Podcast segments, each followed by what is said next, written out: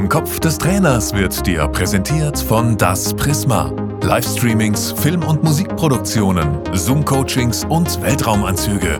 www.das-prisma.de Hallo und herzlich willkommen zu einer neuen Ausgabe von Im Kopf des Trainers. Der zweite Teil mit Fußballlehrer und Ex-Bundesliga-Profi Frank Farnhorst. Hallo Frank. Hallo Stefan, grüße dich. Schön, dass du noch dabei bist. Spannende erste Folge. Wer sie nicht gehört hat, unbedingt reinhören, denn es gibt einiges, was wir Fußballer vom Eishockey lernen können. Denn Frank war da acht Tage mit dabei bei der Düsseldorfer EG. Aber er war auch noch woanders dabei. Hat bei Steffen Baumgart beim ersten FC Köln in der Vorbereitung mit auf dem Platz gestanden und rund um den Deadline Day beim SV Werder Bremen, bei seinem Ex-Verein, bei Ole Werner. Warum warst du bei diesen beiden dabei und wie war's? ja, erstmal ähm, danke für die Fragestellung. Ähm, ich habe ja, um euch da auch ein bisschen abzuholen, äh, mir mal Gedanken gemacht, wie ich äh, die Zeit, die ich jetzt auch bewusst für mich gewählt habe, nutzen kann, um, um mich auch abzudaten in, in, in meinen Trainingsarbeiten, in meiner Trainerentwicklung, in meiner Struktur. Und für mich waren oder ein Punkt elementar wichtig, Führung. Und äh, mit Steffen Baumgart hat man ja einen Trainer, einen Menschen, der auf einer sehr, sehr offenen, äh, klaren Art führt.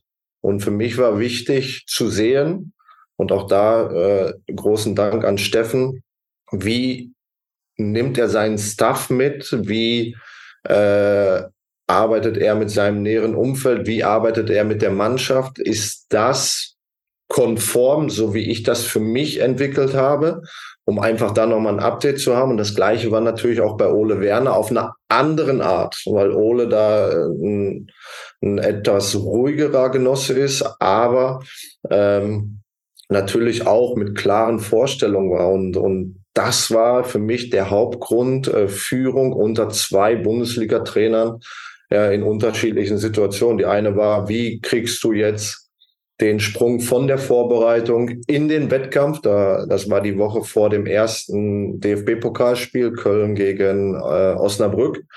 Äh, und ähm, auch da, Steffen hat mich, äh, wir kennen uns, äh, in allen Sitzungen mit mitlaufen lassen, so dass ich auch wirklich äh, jedes Detail da auch auch äh, mitbekommen habe. Und es war sehr, sehr beeindruckend. Und das hat mir auch nochmal gezeigt, wie wichtig Führung innerhalb einer Fußballmannschaft, innerhalb eines Trainerstaffs und innerhalb eines Vereins ist. Und die Einblicke, die ich bei beiden bekommen habe, äh, haben mir jetzt auch nochmal deutlich gezeigt, dass die Struktur, die ich mir da für mich aufgebaut habe, äh, ja, konform ist mit dem, was in der ersten Liga glaube ich, gefordert ist.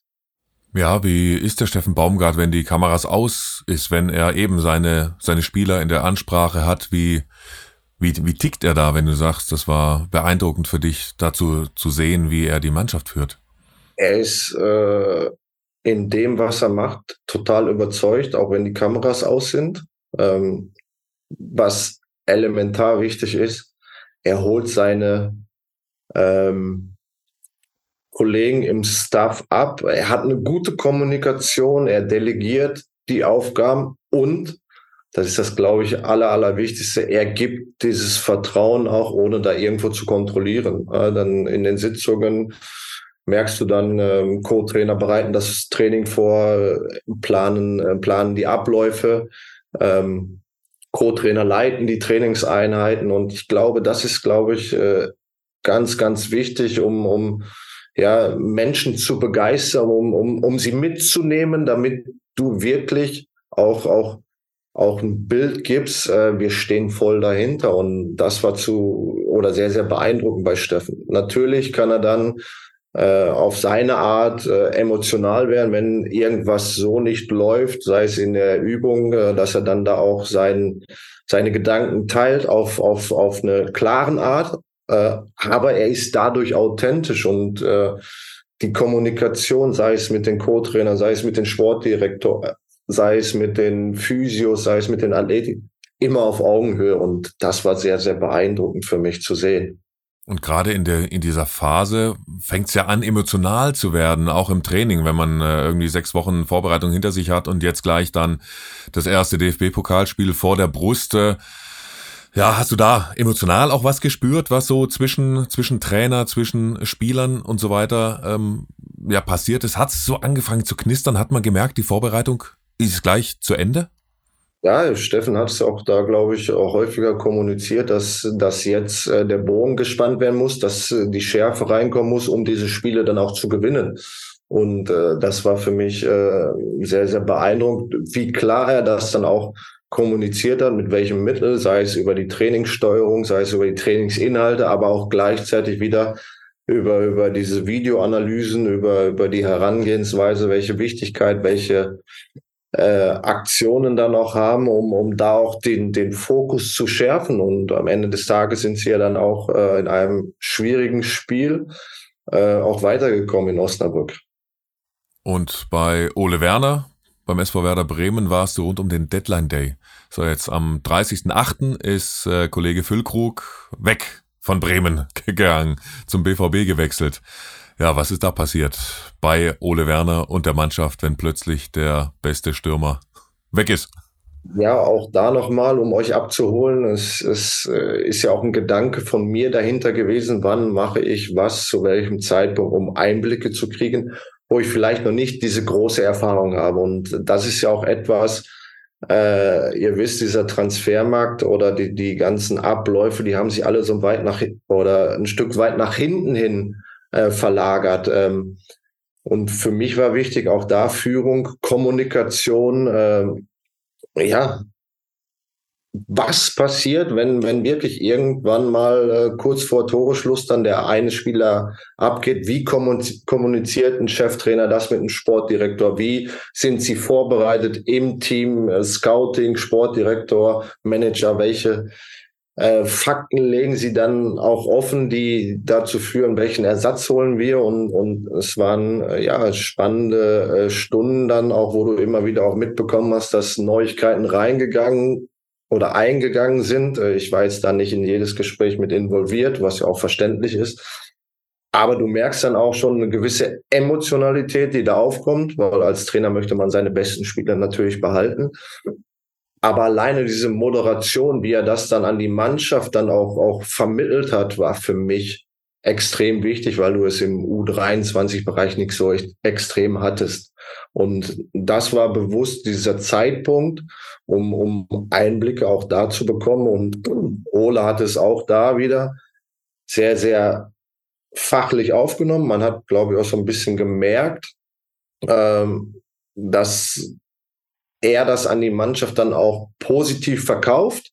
So habe ich es wahrgenommen, dass es natürlich auch für den einen oder anderen, der vielleicht im Schatten stand, jetzt Raum gibt, wo er sich entfalten kann, wo andere in andere Positionen kommen. Also er hat nicht das Schlechte da drin gesehen, sondern das Positive verkauft. Und das, das war sehr, sehr positiv auch für mich zu beobachten, dass du wirklich dann auch, auch dir bewusst bist, wie gibst du das dann deine Mannschaft mit, weil in der Mannschaft wisst ihr selber, wir werden dann auch über solche Personalien auch, auch kommuniziert und dann, äh, ja, wer kommt denn als Ersatz, kriegen wir Ersatz, was, was gibt's für Veränderungen in der Hierarchie? Und das waren alles wichtige Prozesse, die Ode da sehr, sehr klar und ruhig auch, auch gemeistert hat in meinen Augen, um, um das auch vernünftig zu moderieren. Ähm, und dementsprechend hochinteressant. Dann musst du aber auch in solchen Situationen ab und zu mal als Trainer ein bisschen schauspielern, weil er wird wahrscheinlich innerlich angegrillt gewesen sein, wenn ein Tag vorm Deadline Day der Topstürmer weg ist, gell? Dann musst du da auch in eine Rolle schlüpfen und den positiven Anpeitscher dann trotzdem irgendwo geben, oder? Ich glaube schon, ich kann es aber nicht bestätigen, ob so war, weil darüber hat er mir keine Einblicke gegeben. Ich glaube, das ist auch, auch verständlich, aber natürlich der eine oder andere Trainer äh, wird darüber nicht amüsiert sein. Äh, und äh, ich weiß auch nicht, ob es vielleicht dann auch mit denen, die dann geholt wurden, ob das dann diese Kandidaten sind, aber es ist dann zu sehen, wie man über Kandidaten redet. Ähm, auf jeden Fall ist es wichtig, dass du als Profiverein da auch gut darauf vorbereitet bist, dass für den Fall, XY äh, du einen Plan hast, äh, wie du das dann eventuell auffangen könntest. Und das, das war für mich in der Einsicht auch klar und deutlich zu erkennen. Also hängen irgendwo die Schattenmannschaften. Also ich kenne es so, selbst auch im äh, gerne äh, irgendwo Server da bestimmt liegen. ja, also genau. so kenne ich das. Ja. In der heutigen digitalen Zeit. Ja, und wenn du, wenn du sagst, da war dann ordentlich viel los, rund um den Deadline Day, muss man sich das dann vorstellen wie an der Börse. ich glaube nicht so wild, weil die Kurse da nicht so hoch oder so tief oder so schnell absacken können. Aber nein, es, es, es war natürlich schon ein gewisses Thema, aber alleine dann auch wieder zu sehen, diese Reduktion, wenn wenn du merkst, äh, Clemens Fritz, Frank Baumann gehen äh, in den Raum mit Ole Werner, die, die Tür geht zu, äh, und dann eine halbe Stunde später muss er wieder den Schalter umlegen, um für die Mannschaft auf dem Platz da zu sein. Äh, und das ist, glaube ich, ganz, ganz wichtig, dass du da bei dir bleibst, dass du fachlich, sachlich das analysierst, dass du auch kontrovers vielleicht diskutierst. Ich weiß nicht, ob es so war, aber so wäre das für mich jetzt äh, eine wichtige Erfahrung, um, um dann auch letztendlich voll Überzeugung äh, eine Lösung zu präsentieren, weil das ist, glaube ich, das, was am Ende des Tages elementar wichtig ist. Und so trittst du dann vor die Mannschaft und äh, kommunizierst das natürlich weiter. Und dann ist es wieder ein Prozess innerhalb der Mannschaft, äh, diese Entwicklung mit dem neuen Spieler oder neue Spieler, wenn mehrere sind, dann auch, auch in Gang zu setzen. Und das war einzig und allein äh, für mich äh, die Wichtigkeit in dieser Woche. Und auch da nochmal ich habe zwei Jahre äh, in Bremen gespielt, bin da Frank Baumann, Clemens Fritz und Ole Werner auch sehr, sehr dankbar, dass sie mir auch da diese, diese Einblicke gewähren konnten. Und ich habe da sehr, sehr viel mitgenommen. Und so war es, ja, drei für mich sehr, sehr informative Hospitationen, wo ich leider vorher nicht so diese Zeit dafür hatte, als Trainer, weil ich halt selber immer unter Vertrag stand, beziehungsweise aktiv Mannschaften hatte, um sich selber da auch nochmal auf diese Art und Weise dann auch, auch fortzubilden. Und äh, deswegen da großen, großen Dank. Ja, das ist äh, bombastisch, solche Einblicke dann zu bekommen, gerade wenn es äh, ja in der Crunch-Time da auch schon richtig knallt. Letztes Stichwort, ähm, Füllkrug nochmal. Du hast, äh, wenn du jetzt noch Bundesliga spielen würdest, würdest du gegen ihn spielen, äh, als Abwehrrecke gegen einen Mittelstürmer. Ja, wie würdest du ihn denn wegverteidigen? ist natürlich schwierig, weil äh, die Spieler schon sehr, sehr physisch da auch, auch unterwegs sind und äh, der Spieler Füllkrug hat ja auch eine gewisse äh, Kompaktheit in seinem Körper. Es ist, ist äh, das, was man auch sieht. Er setzt das sehr, sehr gut ein, hat äh, eine gute oder ein gutes Gespür, äh, wie er innerhalb des Strafraums sich da auch bewegt und äh, ja, als Stürmer, ich weiß nicht, ob man das lernen kann, aber da hat er eine Nase, wo er dann stehen muss und auf deine äh, Frage zu kommen, äh, es ist natürlich immer wieder schwer, das äh, auch zu verteidigen, aber ich glaube, heutzutage äh, sind die Innenverteidiger oder die Abwehrspieler auch sehr, sehr gut geschult, was es heißt, den athletischen Aspekt, den fußballerischen Aspekt, die Handlungsschnelligkeit, die wichtig ist, Situation vielleicht auch äh, ein Stück weit vorher zu rauszufiltern, um dann auch ja die bessere Position im Stellungsspiel zu haben und das ist, glaube ich, gepaart in allem. Aber nichtsdestotrotz äh, ist es immer wieder eine Aufgabe, dann auch so einen Spieler dann aus dem Spiel zu nehmen. Höre ich aber fast schon durch, dass du heutzutage nicht mehr Bundesliga spielen würdest, oder was? Zeiten haben sich ja geändert und da muss man ja auch ehrlich sein und, und äh, da bin ich auch ehrlich zu mir. Ich habe nicht das größte Talent gehabt, aber ich habe viel über Einstellung, über Bereitschaft, über Lernfähigkeit auch, auch hinzugewonnen und natürlich hatte ich dann auch äh, auf einer gewissen Art und Weise dann auch Trainer, die mich gestärkt haben, sei es Klaus Topmöller, das, ich, ich weiß nicht, ob es sowas heute noch gibt, der hat zu mir gesagt, da kann ich mich dran erinnern, du kriegst die nächsten fünf Spiele. Und ich habe die nächsten fünf Spiele gespielt. Als junger Spieler, als 18-Jähriger. Ich habe dann äh, ähm, elf Spiele hintereinander gemacht. Da habe ich mich leider am Knie verletzt, sodass ich dann erstmal wieder draußen war. Also das ist nicht so selbstverständlich. Oder andere Trainer, die dich dann stark geredet haben. Aber natürlich hast du auch ein Stück weit dir deinen Weg auch erarbeitet. Und, und nochmal, ich, bin froh, dass ich zwei Spiele in der Nationalmannschaft spielen durfte. Nicht wegen Talent oder des Könnens, sondern ich glaube, die Art und Weise, die Basics, den Willen, dass harte Arbeit sich auch auszeichnet. Und das ist ja auch etwas, ähm, was man in der Vergangenheit gesehen hat. Es gibt viele gute Talente, die sich aber vielleicht zu sehr dann auf das Talent ausruhen und, und nicht diese, diese nötige Arbeitskultur, so nenne ich das als Trainer für mich, weil das ist für mich auch ein sehr, sehr wichtiger Punkt, Baustein äh, für mich als Trainer, dass du viel investierst, um tagtäglich ja besser zu werden. Und das sind so die Punkte. Und ob das für mich heute reichen würde oder nicht, ich kann es dir nicht beantworten und du kannst es mir auch nicht beantworten. ich würde sagen, ja, du, du wirst das hinkriegen mit, äh, mit Wille, Leidenschaft, Begeisterung, einfach mehr arbeiten als die anderen, wie du es beschrieben hast bei den Eishockeyspielern im ersten Durchgang, warst du ja auch dann so einer, der genau über die Tugenden äh, kam und dann halt einfach mehr gemacht hat als die Talente, die du gerade ansprichst und die du wahrscheinlich auch auf Schalke gecoacht hast, denn die Knappenschmiede gehört ja immer noch zu einer der besten äh, Ausbildungsakademien in Deutschland. Du hast da acht Jahre in der Knappenschmiede gearbeitet und hast die, die Talente ja auch erlebt, die es zum einen geschafft haben. Du hast äh, Leroy Sané unter anderem trainiert, aber auch andere, viele, viele andere, die jetzt kein Mensch kennt, weil sie es eben nicht in die Bundesliga geschafft haben, obwohl sie es vielleicht vom Talent hätten packen müssen. Wie kriegt man solche Talente dahin, dass sie diese intrinsische Motivation dann doch bekommen oder ist da Hopfen und Malz bei dem einen oder anderen Spieler einfach verloren und die werden nie diese intrinsische Motivation bekommen, um eben mehr zu arbeiten und sich nicht auf dem Talent auszuruhen? Ähm, zunächst einmal möchte ich deine Frage, die jetzt etwas länger war, äh, ein bisschen korrigieren. Ich war zehn Jahre in Schalke im NLZ.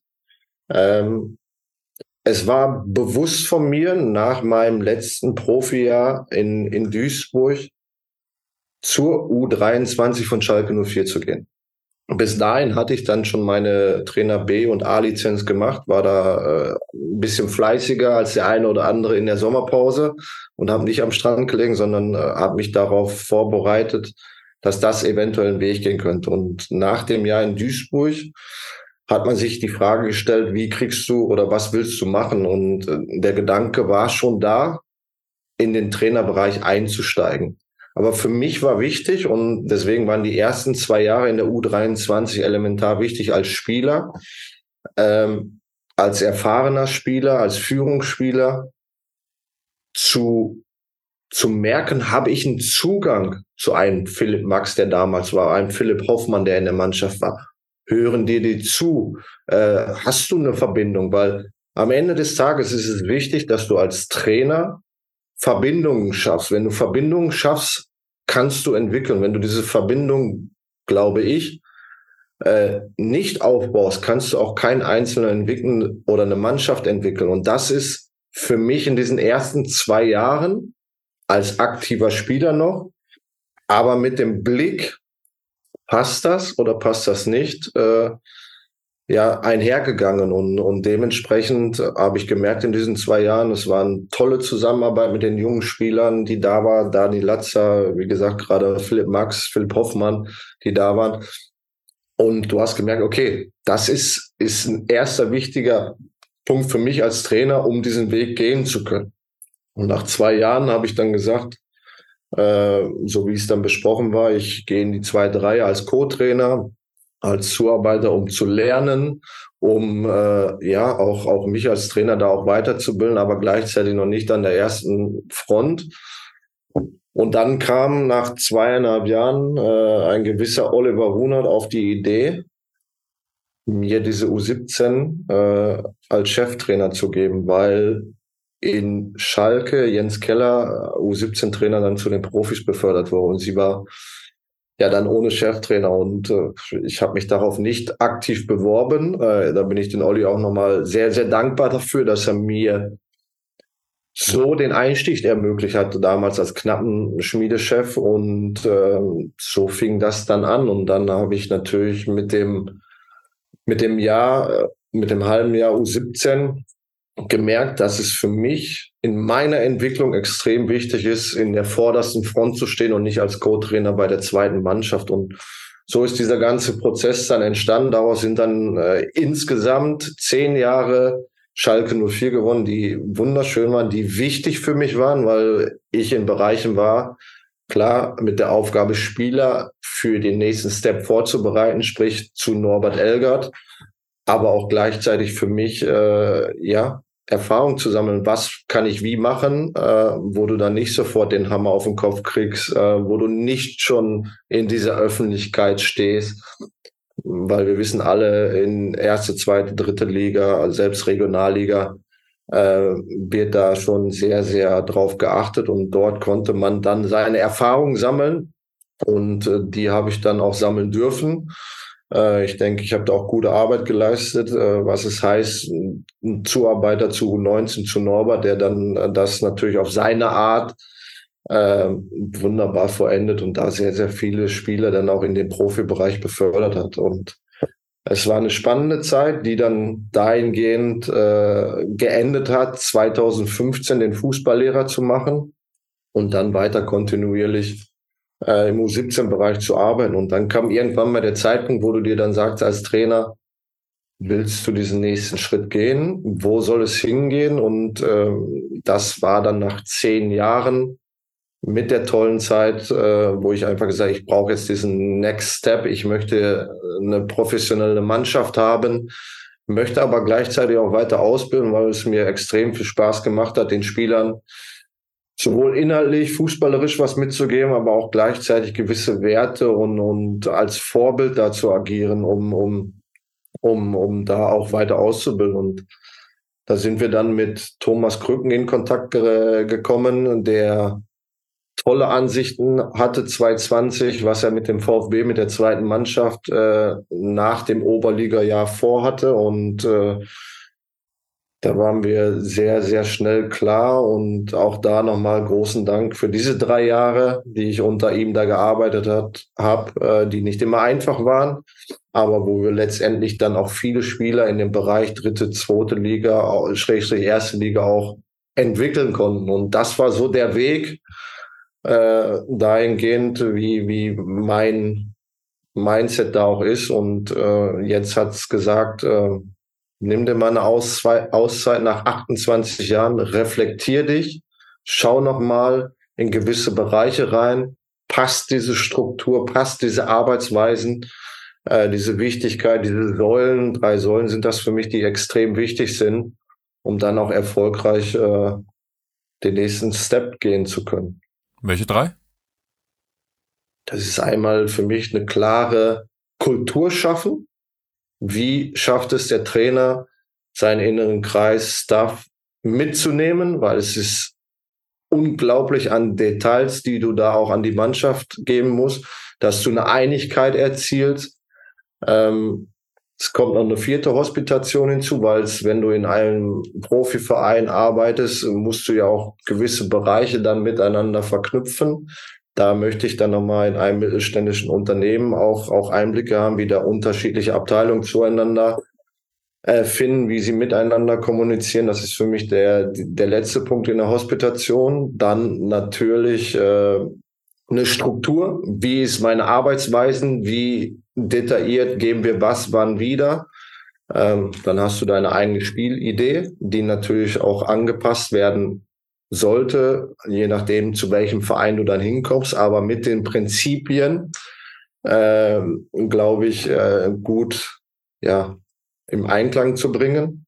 Und dann natürlich auch Basics äh, wie Eigenmotivation, aber auch gleichzeitig Datenanalysen oder Daten allgemein. Und das sind für mich drei wichtige Punkte, um dieses Große und Ganze dann ins, ins Laufen zu bringen und da auch eine, eine Atmosphäre zu schaffen, wo du dann auch unterschiedlichste Generationen mit klaren Werten äh, auf, auf eine Vision vorbereitest. Und das äh, waren jetzt äh, wichtige Punkte, wo ich dann nochmal einen Abgleich für mich haben wollte oder vielleicht auch nochmal einen Zusatz.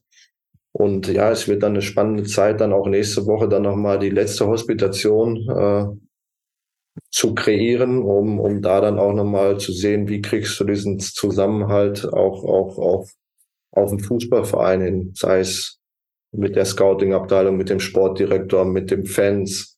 Es ist ja nochmal anders als äh, in der U23. Im Kopf des Trainers wurde dir präsentiert von Das Prisma.